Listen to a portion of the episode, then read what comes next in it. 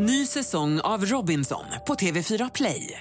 Hetta, storm, hunger. Det har hela tiden varit en kamp. Nu är det blod och tårar. Fan händer just nu. Det. är Detta är inte okej. Robinson 2024, nu fucking kör vi! Streama söndag på TV4 Play. Podplay. Hej alla lyssnare! Innan avsnittet börjar så vill vi bara tipsa om att alla avsnitten i denna säsong finns ute redan nu på Podplay. Så om du inte vill vänta med en veckas mellanrum så kan du gå in på podplay.se eller i appen Podplay och lyssna vidare där. Nu börjar avsnittet. Du presenteras nu för obekräftad information. Var därför kritisk till materialet som bygger på fiktion, åsikter och vinklad fakta. Podcasten kan inte ses som en trovärdig källa. The rapper was shot inside of a BMW while stopped at a red light on Koval and Flamingo. And we all know the story. He then died six days later. Well, many have theorized for years that Tupac Shakur is still alive somewhere. He was was it was basically in cover up mode, you know, self protection. Kevin Gates.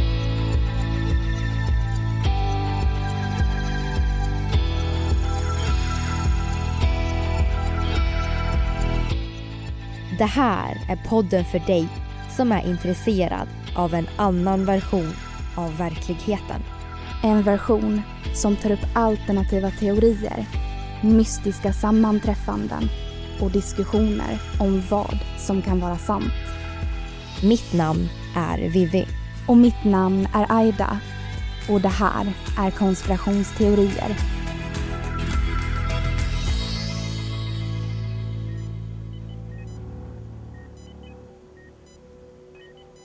Det är den 13 september 1996. På sjukhuset University Medical Center of Southern Nevada ligger en 25 år gammal man med svåra inre blödningar. För sex dagar sedan träffades han av fyra kulor i bröstet, magen, armen och låret. Kulan som träffade honom i bröstet punkterade den högra lungan som togs bort. Han har varit försatt i en konstgjord koma sedan dess. Men skadorna är så pass omfattande att hans liv inte går att rädda. Klockan 16.03 stannar hans hjärta för tredje och sista gången. Hans namn är Tupac Amaro Shakur, en av hiphop-världens största stjärnor.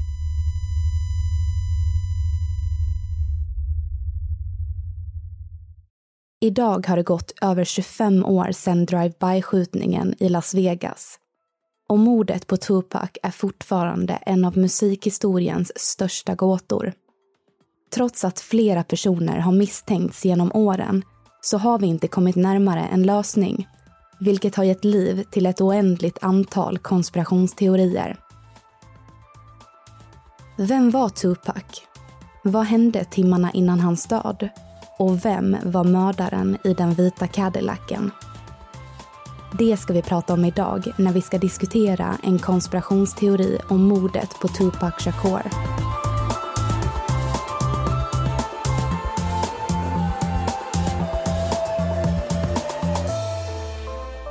Det här är podden för dig som är intresserad av en annan version av verkligheten. En version som tar upp alternativa teorier mystiska sammanträffanden och diskussioner om vad som kan vara sant.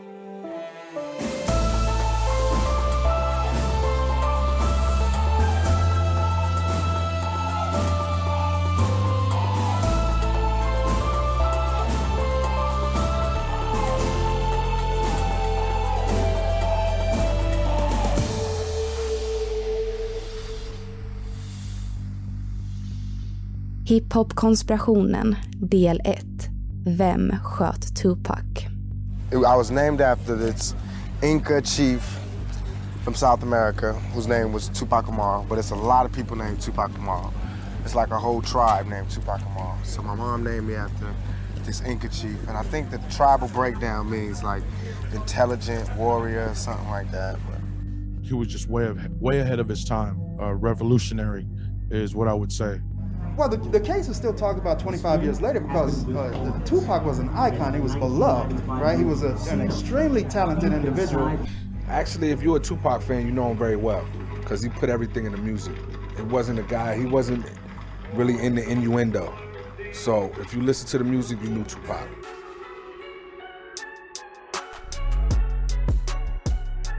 När rapparen Tupac, uppväxt i stadsdelarna Bronx och Harlem i New York, släppte sitt debutalbum Tupacalypse Now år 1991 gick karriären spikrakt uppåt. Albumet sålde platina, likaså rapparens andra album som kom ut i februari 1993. Tupacs låttexter var starka och lämnade ett stort intryck på musikindustrin. Han skrev om fattigdom, drogmissbruk, rasism, diskriminering och våldet i storstäderna. Av många anses han ha varit den största rapmusikern och textskrivaren någonsin.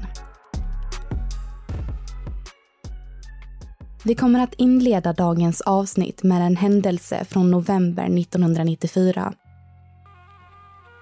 En händelse som kommer att inleda ett långdraget hiphopkrig. Det är känt att Tupac Shakur hade en långdragen fejd med rapparen The Notorious B.I.G. Även känd som Biggie Smalls. Och ja, det kanske är den mest återberättade fejden någonsin i hiphop-historien hittills. Westside mot Eastside. Västkusten mot östkusten.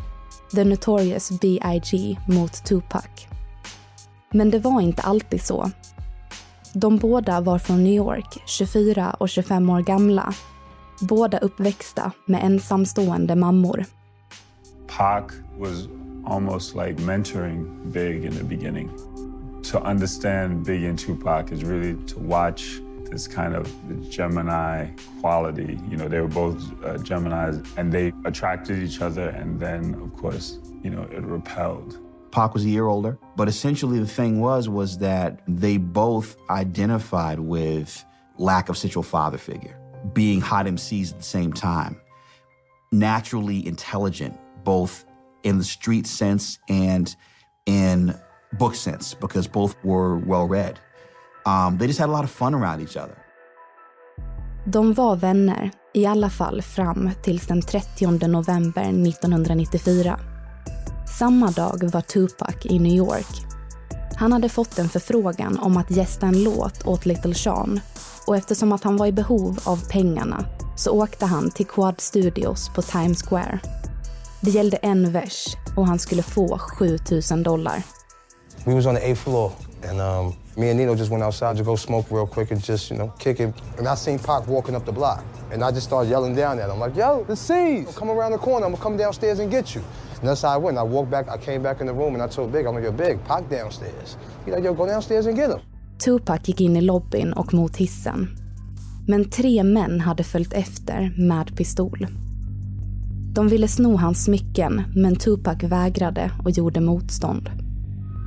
Tupac Shakur and three of his group were robbed.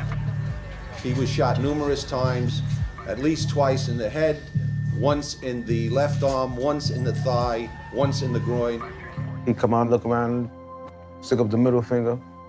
They put him in the ambulance. And we were just curious, like, what was that supposed to mean? Like, was that middle finger to us? Det kanske bara var ett rån. Men Tupac, som bar sin Rolex, trodde verkligen inte det. Han var paranoid. Om det var ett rån, varför snodde de inte hans klocka? Varför sköt de honom fem gånger? Han var övertygad att rånet på Quad Studios egentligen handlade om ett planerat mordförsök. Och vilka låg bakom? Enligt Tupac var det Puffys folk, Bad Boy Entertainment. Sean Combs, eller Puff Daddy som han även kallas, var mannen bakom skivbolaget Bad Boy Entertainment i New York. Och under kvällen befann sig Puffy, som var producent åt rapparen Biggie Smalls på Quad Studios. De höll på att spela in en ny låt i studion, bara några våningar över lobbyn där Tupac rånades och sköts. I was the truest nigga involved with Biggie's success. I used to stop my shows, let him blow up and do his whole show. I like to share my experiences in the game with him. He went upstairs to the studio. And he sees Puff and Big. So Pac goes off. And he says, You set me up. From Tupac's perspective, he said nobody would look him in the eye, and that the people that were upstairs must have known that he was going to be ambushed and robbed. And so he basically accused all the people in that room of being a part of the conspiracy. Han ville inte stanna kvar på sjukhuset. Någon kanske skulle försöka komma tillbaka för att, ja, avsluta jobbet. Så bara tre timmar efter operationen skrev Tupac ut sig själv från sjukhuset. Läkarna avrådde honom starkt. Han hade blivit skjuten och behövde vila. Ny säsong av Robinson på TV4 Play. Hetta, storm, hunger. Det har hela tiden varit en kamp. Nu är det blod och tårar. Fan händer just nu. Det. är Detta är inte okej. Robinson 2024, nu fucking kör vi!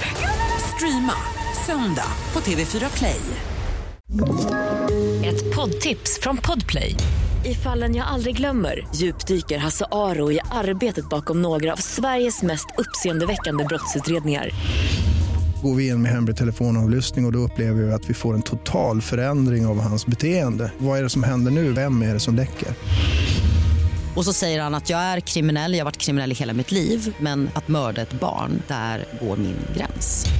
Nya säsongen av Fallen jag aldrig glömmer på Podplay. Dagen efter skottdramat rullade Tupac in i en rättssal sittandes i en rullstol. Han, tillsammans med tre andra män, stod åtalade för att ha sexuellt förgripit sig på en 19-årig kvinna. Tre dagar in i rättegången dömdes han till max fyra år i fängelset. Okay, so she wasn't prepared for what happened. So where are those people that did this? They were all in the same hotel as me. They were all right in the same room with me. Why am I the only one in court right now? Why is the cameras all on me? And in the report and all these charges, I didn't do nothing. I'm, I'm charged with being in concert with some guy. Men han satte inte av hela straffet. Efter 11 månader betalades borgen på 1,4 miljoner dollar. Det var Shug Knight, chef över bolaget Death Row Records i Los Angeles. I utbyte skulle Tupac signa kontrakt med skivbolaget och släppa tre album. Death Row Records var ett renodlat hiphop-skivbolag med artister som Snoop Dogg och Dr Dre. Och nu Tupac. Att gå med i Death Row Records skulle göra honom till en superstjärna. Yeah, Death Row was like, you know, everybody know they record, they, they resume. But as far as me, I felt like I always belonged on Death Row. Just was a matter of getting me there. Now that I'm there, mark my words, Death Row is the force to be reckoned with in this business. I promise you, no artist will outsell us. Um, nobody will um, uh, touch us in the movie business. Ain't nobody hard as us. Ain't nobody real as us. Ain't nobody us. The whole kind of death row thing is Tupac wanted to go to death row. What he told me face to face, as close as we are sitting, is I want to go to death row because I want to record with Dre and Snoop. He said to me, You can make the phone call, or I'll have someone make the phone call. And I think Watani and I were both there at Danamora talking to him at the time and told him, You don't need to do that. There's no reason to do that. To do that. You're number one on the charts. Your, your record's outselling anybody at this particular time. All death row is is Interscope. You don't need to go to death row. Under fängelsevistelsen gick Tupacs och Biggies vänskapsrelation i kras. När Biggies låt Who Shot Ya släpptes blev stämningen i hiphopvärlden ännu värre. Även fast Tupacs namn aldrig nämns i låttexten vet vi att han tog det som en diss. En provokation, ett hån. Och det blev inte direkt bättre när Tupac kontrade med disslåten Hit em up. I låten förolämpar Tupac bland annat Puff Daddy, Biggie och hela Bad Boy Entertainment. Han rappar om att Biggie försökt sno hans texter och att han har sex med Biggies fru, Faith Evans, när de spelade in musik tillsammans. Den brutala låten beskrivs fortfarande som den förmodligen bästa disslåten någonsin. Hiphopvärlden förändrades drastiskt och delades in i en väst och östkust. Varsin sida, varsina läger med artister, branschfolk och fans. Västkustens Death Row Records mot östkustens Bad Boy Entertainment. Source Awards 1995. Shug Knight går upp på scenen klädd i en röd piké, Bloods signaturfärg. And what other thing like to say, any artist out there want to be an artist and want to stay a star and don't want to, don't want to have to worry about the executive producer trying to be all in the video, all on the record, dancing, come to Death Row. Fejden började med ord och dissar. Men snart skulle kriget mellan hiphopens öst och västkust nå en helt ny nivå med både hot och våld.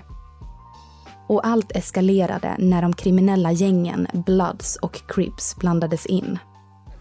LA police are getting their orders as they prepare for another assault on street gangs. Avenue, but that was before the Los Angeles Police Department declared war on street gangs in the city, and before a shooting Wednesday night. Well, there's always tension because the Southside Crips, they're they're Crips, and the Mob Piru or Looters Park, they're red. They're, their Pirus are Bloods. So throughout the history of Crips and Bloods, they fought against each other, and they don't like each other. So that tension was always there, and it's still there today. Under 90-talet fanns många kriminella gäng i Compton. I sin tur sorteras de flesta in under de större nätverken Bloods och Crips. Bloods med sina röda färger och bandanas och Crips med blåa färger. Till en början handlade gängrivaliteten om de olika kvarteren där de sålde sina droger. Men med tiden utvecklades de brottsliga aktiviteterna. Inkomsterna från narkotikaförsäljningen gjorde att nätverken kunde köpa in militära vapen för att skydda sina revir. Death Row Records var inget vanligt skivbolag. Kontoret var målat i rött, Bloods signaturfärg. VDn Shug Knight hade nämligen starka kontakter med gänget Mob Pyro Bloods. Så Bloods-medlemmar från Compton anställdes som bolagets livvakter. Efter att ha blivit villkorligt frigiven från straffet åkte Tupac tillbaka till studion. I början av februari 1996 var han tillbaka med ny musik, albumet All Eyes On Me. You have to remember, Tupac was out on bail. And the reason that he was rushing to get as many songs done as he could was because he wasn't sure that that bail wouldn't be revoked at some point and that he may actually go back to prison. Oh, we got two of America's Most Wanted. That's dropping with me and Snoop. That's the bomb song. That's the bomb song because you know me and Snoop are two of America's Most Wanted. They, every every time they talk about bad rap or violent bad boys of rap, whatever, they always say me and Snoop. So we did a song together, like answering that. It's the bomb song. Now, where did you get all this material from? I heard it's like 28 songs on the album. What's up? And I didn't write near one of them in jail. What? All of them came. As soon as I got out of jail, I went straight to the studio. He was not a gangster. Not one day in his life, not even the day in the MGM when he stomped whoever the hell that was on the floor. Vi är framme vid lördagen den 7 september 1996. Under morgonen lämnar Tupac sitt hem i Los Angeles för en bilresa till Las Vegas. Några timmar senare sitter han på hotellet Luxor. Efter några drinkar i baren och en vinst på nära 60 000 dollar på hotellets kasino är han redo att se den efterlängtade boxningsmatchen mellan Mike Tyson och Bruce Seldon. We go with the main event of the evening, champion versus champion. And now, ladies and gentlemen in attendance, boxing fans joining us around the world, it's showtime! Det är smockfullt på kasinot på MGM Grand Hotel i Las Vegas där kvällens VM-match i tungvikt går av stapeln. Och längst fram i publikhavet, närmast ringen, sitter rapparen Tupac och hejar på sin vän Mike Tyson som ska göra sin comeback. Bredvid sitter managern Shug Knight och två andra ur gänget Bloods. Det blir en riktigt kort match. De hinner knappt slå sig ner innan den är över. På mindre än två minuter har Mike Tyson besegrat Bruce Seldon med en rejäl vänsterkrok. Ladies and gentlemen, we have the time of 1 minute 49 seconds of round number one. A referee in charge, Richard Steele, stops the contest. The winner by way of technical knockout is the WBC heavyweight champion and the new WBA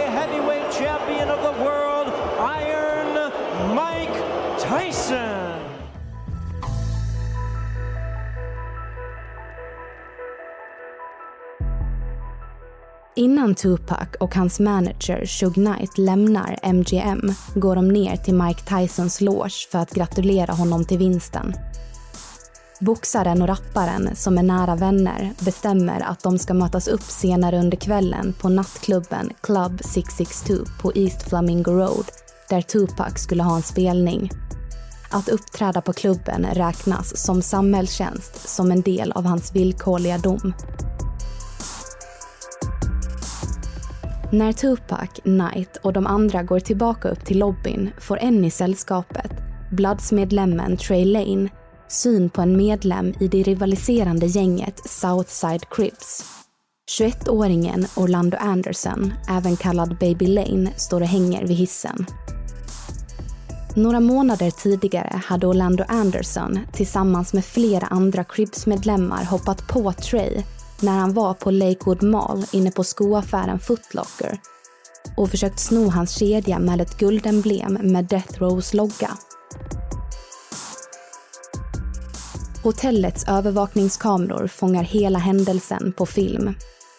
Vi vet inte vad Trey säger till Tupac men en hypotes är att han berättar att mannen vid hissen var en av männen som försökte sno hans kedja. Plötsligt går Tupac med bestämda steg mot mannen och bara sekunder senare faller Orlando Anderson ihop på marken. Ett slagsmål bryter ut. At this time, Pac's medallion broke. When he reached down and grabbed a medallion, I grabbed him and got him out of the fight. By the time the entourage who was behind me had gotten there, the footage that is from the MGM everyone sees, Orlando Anderson is on the ground and everybody's kicking at him, beating him down or whatever. Because I knew the way through the MGM because I was in the MGM walking around earlier looking for everyone. I knew how to walk us out of the MGM to the entrance. And I walked us out of the entrance as the tape shows I'm in front, Pac and Suge and everybody is following me now. De går tillbaka till Luxor. Tupac skryter om hur han golvade Orlando Anderson och jämför sig själv med Mike Tyson. På hotellrummet byter de om och gör sig redo för att åka vidare. Tupacs flickvän Kidanka Jones vill egentligen följa med till klubben. Men han svarar att det är för mycket som pågår just nu. Det är inte säkert nog. Nu är planen att åka till Shug Knights villa tillsammans med några andra rappare och gängmedlemmar ur Bloods. De äter, umgås och förbereder sig inför nattens fest. Men under de cirka 30 minuter som de befinner sig i Knights villa så håller sig managern och Tupac för sig själva. Vad de pratar om vet vi inte. Kanske handlade det om spelningen, om bilfärden till klubben eller något helt annat. När det väl är dags att åka mot 662 hoppar Tupac in på passagerarsidan i Shug Knights bil, en svart BMW. Livvakten Frank Alexander ska precis sätta sig i baksätet när han uppmanas att ta en annan bil. Managern vill åka själv med sin stjärna. Efter några invändningar sätter sig livvakten i bilen bakom BMWn. And one of the uh, main issues and the main points were we were not to carry our weapons. So that right away brought up the uh, issue of why not. We were told to leave our weapons originally into our hotel room. Okay, then we said, well, why would we leave them in a hotel room? Yeah, did you find that kind of strange? We yeah, everybody after the fight at the casino, and everybody thought it was strange. That why we why we would why were guys told not to carry weapons? Even the cops that were there told not to carry weapons. Everybody was told not to carry weapons. Något som förbryllar livvakterna är att de inte får med sig vapen till klubben. De ska lämnas i bilen utanför och om det skulle uppstå problem på plats så skulle de hämta dem då. Och när Tupac blir ombedd att ta på sig sin skottsäkra väst som han i princip alltid bar på sig efter rånet på Quad Studios så svarade han att det skulle bli för varmt. BMWn rullar iväg mot klubben följt av det resterande skivbolagsfolket i en karavan på fem sex bilar.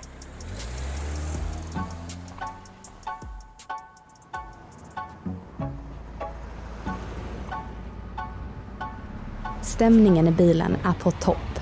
De är glada, taggade och festsugna. Det finns många sätt att ta sig till klubben, men de vill visa upp sig och göra deras entré känd. Fans längs Las Vegas gator ropar hans namn och tar bilder när de kör förbi. Tupac ställer sig upp i bilen och hänger ut genom takluckan. Och när de kommer till ett rödljus passar han på att bjuda in två förbipasserande kvinnor till klubben. Det blir grönt och de rullar vidare. När de kommer till korsningen vid East Flamingo Road och Coval Lane saktar den svarta BMWn in. Trafikljuset slår om till rött. Sekunder senare kör en vit fyradörrars Cadillac upp till höger jämsides med den svarta BMWn. Plötsligt vevas bakrutan ner.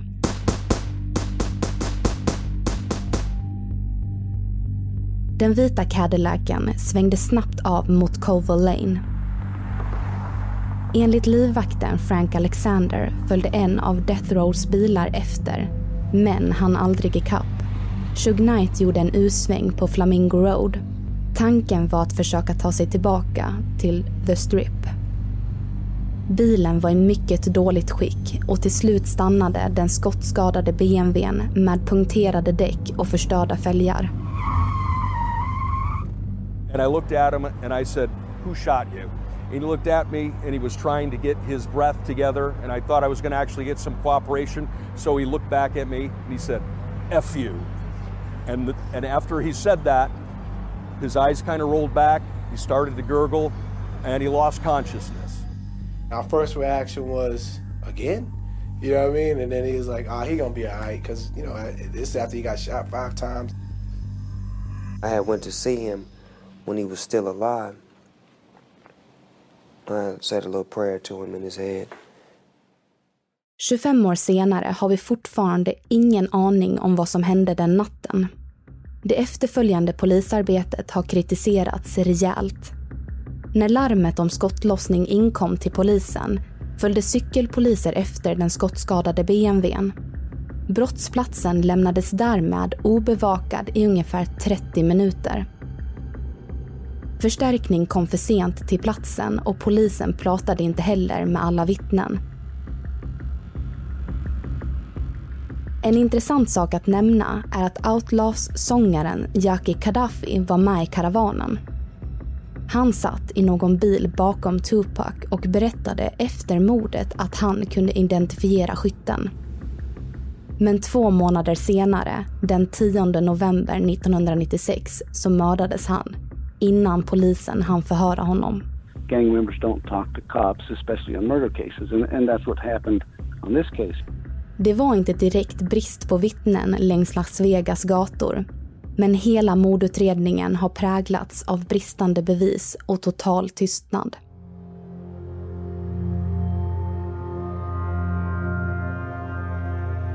Mordet har gett liv till spekulation och teorier. Och det finns framförallt tre stora konspirationsteorier kring mordet på Tupac. Den första teorin vi ska prata om handlar om Crips-medlemmen Orlando Anderson, eller Baby Lane. Ett par veckor efter mordet fick Los Angeles-polisen höra rykten om att Orlando Anderson gick runt och skröt om att han hade mördat Tupac. När polisen tog del av övervakningskamerorna från lobbyn på MGM började de bygga ihop en hypotes kring vad som kan ha hänt. Om det handlade om en gänguppgörelse mellan de kriminella nätverken Bloods och Cribs så kanske misshandeln mot Orlando Anderson efter tungviktsmatchen som inträffade tre timmar innan mordet på Tupac utlyste ett hämndbegär hos Cribs. På tre timmar hinner man göra mycket. Kanske planera ett mord, hämta vapen och åka mot klubben.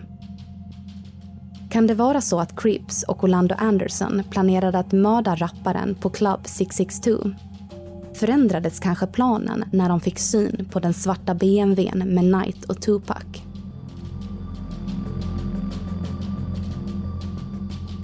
Något som är intressant att nämna är att polisen gjorde en husrannsakan hos Orlando Anderson efter Tupacs mord där de fann en automatkarbin, ett maskingevär och ammunition av samma kaliber som Tupac träffades med. De hittade en Glock, vilket var just det vapen som Tupac blev skjuten med. En månad efter mordet häktades Orlando Anderson. Inte för mordet på Tupac, utan för ett annat mord. När polisen då förhörde Anderson gav det inte direkt mycket. Det sägs att det var ett slappt förhör. De kunde inte koppla honom till något av morden, så han släpptes. Bevisen läcktes till pressen. Trots att Anderson var fri från anklagelserna så var det många människor som såg honom som mannen som sköt Tupac. Men var han det? Polisen hann bara förhöra honom en gång då Orlando Anderson mördades i en gänguppgörelse den 29 maj 1998. Ny säsong av Robinson på TV4 Play.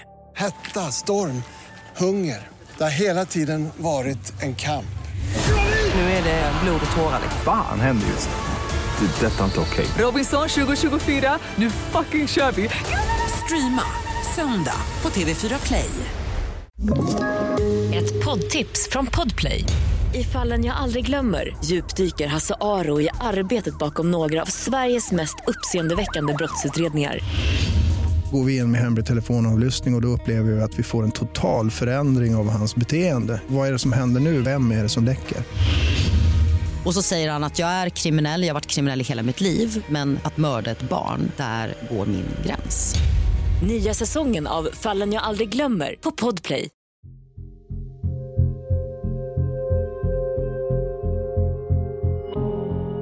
Kanske var det Orlando Anderson som mördade Tupac. Kanske inte. Gjorde han det själv? Var det en hämnd efter bråket? Blev han pressad till att mörda Tupac av medlemmar ur Crips? Vi kan faktiskt bygga vidare på den här teorin genom boken och dokumentärfilmen Murder Rap från 2015. Enligt Los Angeles-polisen Greg Kading så kan det faktiskt vara Sean Combs, eller Puffy som han kallas, som beställde mordet på Tupac och Knight. Det sägs att Puffy var irriterad efter anklagelserna att skivbolaget Bad Boy Entertainment hade något att göra med skjutningen på Quad Studios. Samtidigt var han rädd för Bloods, för Shug. Han ville känna sig säker i Los Angeles. Zip, en gangsterlegend i New York, ordnade fram ett vapen och såg till att Puffy fick träffa Crips-medlemmen Keefy D som skulle agera som en form av livvakt åt Puffy. Keefy och hans systerson Orlando Anderson åkte då till Las Vegas. Alla visste att den stora efterfesten den dagen var på Club 662 i Vegas. Från kasinot på The Strip fanns det egentligen bara en rimlig väg för dem att ta sig till klubben, via Flamingo Road. Planerna var enkla. Om BMWn körde upp på Keefy D's sida så skulle han skjuta Tupac och vice versa om de körde på Orlando Andersons sida. um, lead was really based on Keefe D's confession about being involved in the murder and about giving a gun to his nephew Orlando. Sean Combs was associated back in New York with a high level drug dealer um, named Eric Martin. He was known as Zip. Well, Zip was getting his cocaine and his PCP from a West Coast gang member who was a Crip named Keefe D. Keefe D's nephew is Orlando Anderson. He's the individual that got into a fight with Tupac Shakur the night that Tupac was shot. Orlando Anderson's the one that was in the back seat of the white Cadillac that pulled up alongside and shot Tupac. So you've got Combs, Martin, Keefe D, who was also in that white Cadillac and had secured the gun, gave it to his nephew, and his nephew shot and killed Tupac.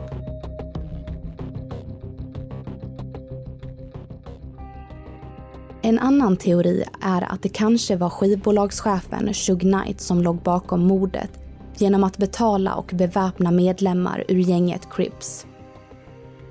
Vissa tror att Knight arrangerade misshandeln mot Orlando Anderson i lobbyn på MGM för att få det hela att se ut som ett gängmord. Men egentligen så kanske det handlade om något helt annat. Motivet sägs istället handla om pengar. Det sägs att Suge Knight var skyldig Tupac en enorm summa pengar, runt 3 miljoner dollar och att rapparen var på väg att lämna Knights skivbolag Death Row Records för att starta ett eget bolag, vilket skivbolagschefen inte kunde tillåta. Vi vet att Tupacs mamma, Afini Shakur, hamnade i en konflikt med Death Row Records efter mordet då hon ville stoppa dem från att ge ut skivor med hans musik som enligt henne tillhörde honom. Låt oss gå tillbaka till bråket på MGM. Efter bråket i lobbyn gick Knight åt sidan för att ringa ett samtal. Vem han ringde, det vet vi inte. Men det sägs att han och Crips-medlemmen Orlando Anderson hade telefonkontakt. En intressant fundering är faktiskt hur den vita Cadillacen kunde veta vilken bil som Tupac satt i och vilken sida av BMWn som han satt på såvida inte någon hade tipsat om det innan. Kan det vara vad Knight gjorde när han ringde ett samtal efter bråket på MGM? Om Orlando Anderson befann sig i den vita Cadillacen så kanske Shug Knight ringde för att säkerställa planerna. Något som också är väldigt intressant är att Orlando Anderson ändrade sitt vittnesmål om bråket. Först sa han att Shug Knight var delaktig i misshandeln men sen ändrade han sig och sa att Knight försökte få undan folk. Varför ändrade han sig? Betalade Shug Knight honom? Och varför?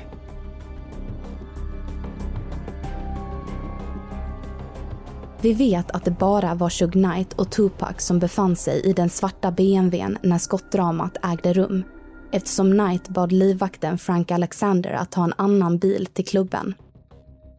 Trots att 14 skott avlossades mot dem så träffades inte Knight en enda gång. Även fast han också blev skadad i drive-by-skjutningen så klarade han sig mycket lindrigt undan. Och kanske lite för lindrigt. Det är många som tycker att det är lite märkligt att en rappare mördas i samma bil som Suge Knight, VDn för ett skivbolag som gick absolut bäst vid den tiden och som även hade en maktstatus som en slags gangsterlegend. Så om det inte var Suge Knight som låg bakom mordet så finns det en annan tanke. Kanske var det Knight som var måltavlan den kvällen.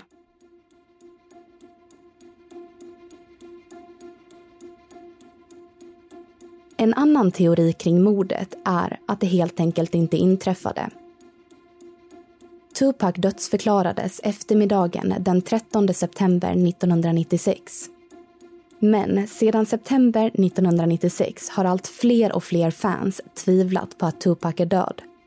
Och enligt The Seven Day Theory så kanske han inte dog alls. Den här teorin tar avstamp från Tupacs femte album The Don Killuminati, The Seven Day Theory. Albumet var bland det sista rapparen spelade in och släpptes postumt efter hans död, men under hans nya alias Machiavelli.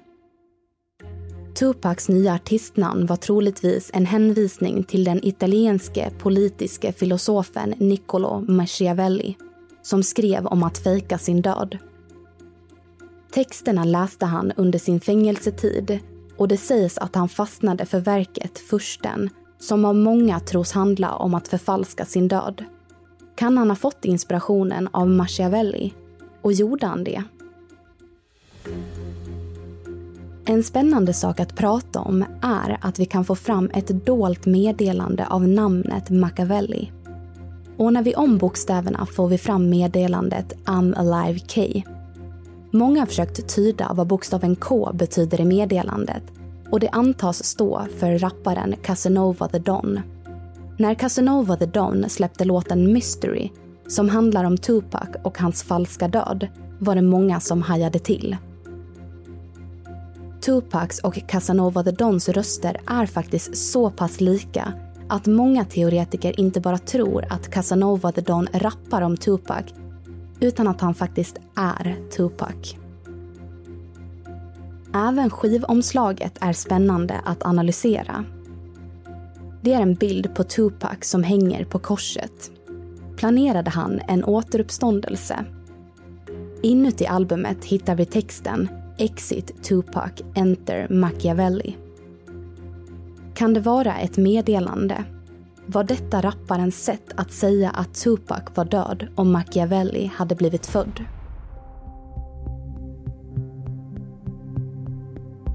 Men vad finns det för bevis för det här då? Jo, allt cirkulerar kring siffran 7. Tupac föddes den 16 juni. Adderar vi 1 med 6 får vi siffran 7. Han var 25 år när han dog. Tar vi 2 adderat med 5 får vi 7. Tupac dödsförklarades tre minuter över fyra på natten. Adderar vi fyra med tre får vi återigen siffran sju. Han sköts sju månader efter albumet All Eyes On Me släpptes. Och ja, det var ju faktiskt den 7 september. Siffran 7 bara fortsätter att dyka upp. I musikvideon till singeln Hail Mary från albumet ser vi att Tupac stiger upp från jorden för att möta sina fiender. En intressant sak med låten är att det sägs att någon viskar “You think I'm dead” några sekunder in och Tupac svarar något högre, “Wait seven years”. Och det är kanske just det som the seven day theory går ut på. Efter sju år skulle han komma tillbaka, starkare än någonsin.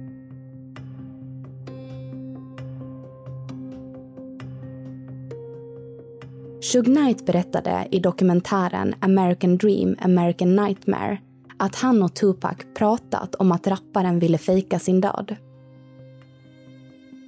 Och det finns många som sägs ha sett rappikonen på olika platser runt om världen efter hans påstådda död. Vissa tror exempelvis att han befinner sig i Mexiko, Denver, Boston eller kanske till och med i Sverige.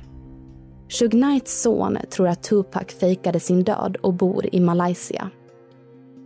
Men den teorin som fått mest genomslag är att rapparen fejkade sin död och flydde till Kuba där han gömmer sig tillsammans med sin moster Asata Shakur.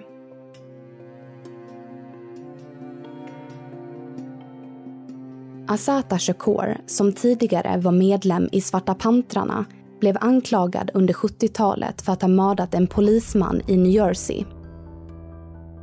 Några år senare flydde hon från fängelset och har sedan 2013 varit med på FBI's lista över Most Wanted Terrorists. Men är hon verkligen skyldig? Nu bor hon på Kuba som politisk flykting då de inte ansåg att hon fått en rättvis rättegång i USA. Och kanske har hennes brorson gjort henne sällskap.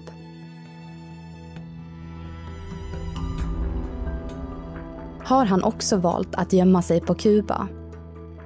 Och hur gjorde han i så fall för att fejka sin död?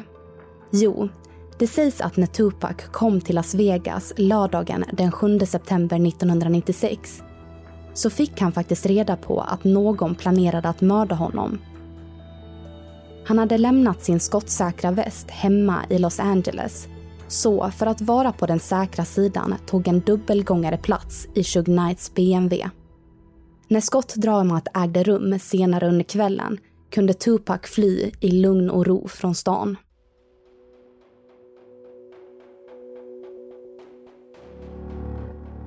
Om det här inte låter speciellt övertygande så finns det även en hel del frågetecken kring den rättsmedicinska rapporten. Vilket såklart har fått konspirationsteoretiker runt om hela världen att tro att den är förfalskad. Det första som teoretiker anser märkligt i rapporten är att det står att Tupac var sex fot, alltså över 1,80 meter lång. Men på det körkort som han tog bara några månader tidigare står det att han var 1,77. Likaså gäller vikten. Enligt den rättsmedicinska rapporten står det att Tupac vägde 215 ips, runt 97 kilo, medan körkortet säger 76 kilo. Handlar det om slarvfel? Eller kan det vara så att det faktiskt inte alls var Tupacs kropp?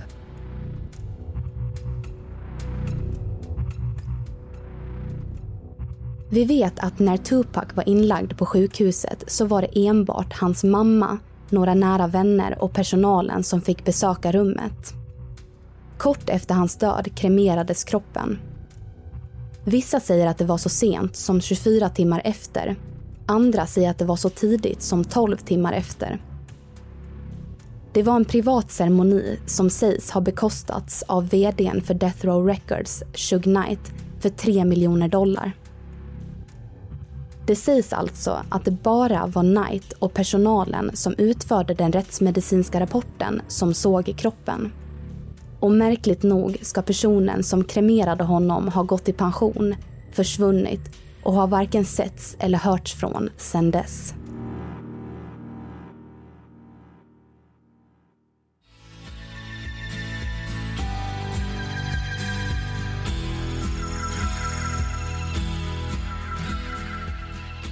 Du har lyssnat på Vem sköt Tupac?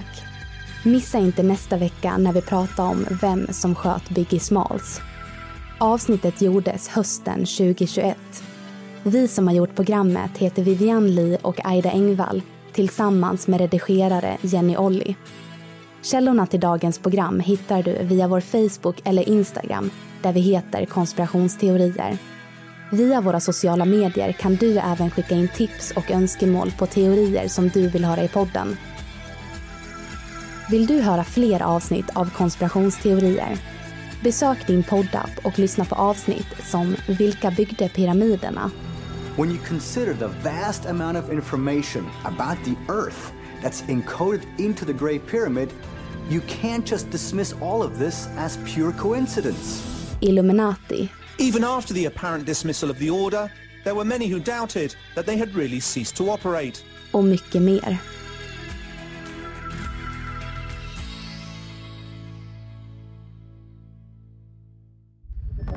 Podplay, en del av Ny säsong av Robinson på TV4 Play. Hetta, storm, hunger. Det har hela tiden varit en kamp. Nu är det blod och tårar. Fan händer just nu. Det. är Detta är inte okej. Robinson 2024, nu fucking kör vi! Streama söndag på TV4 Play.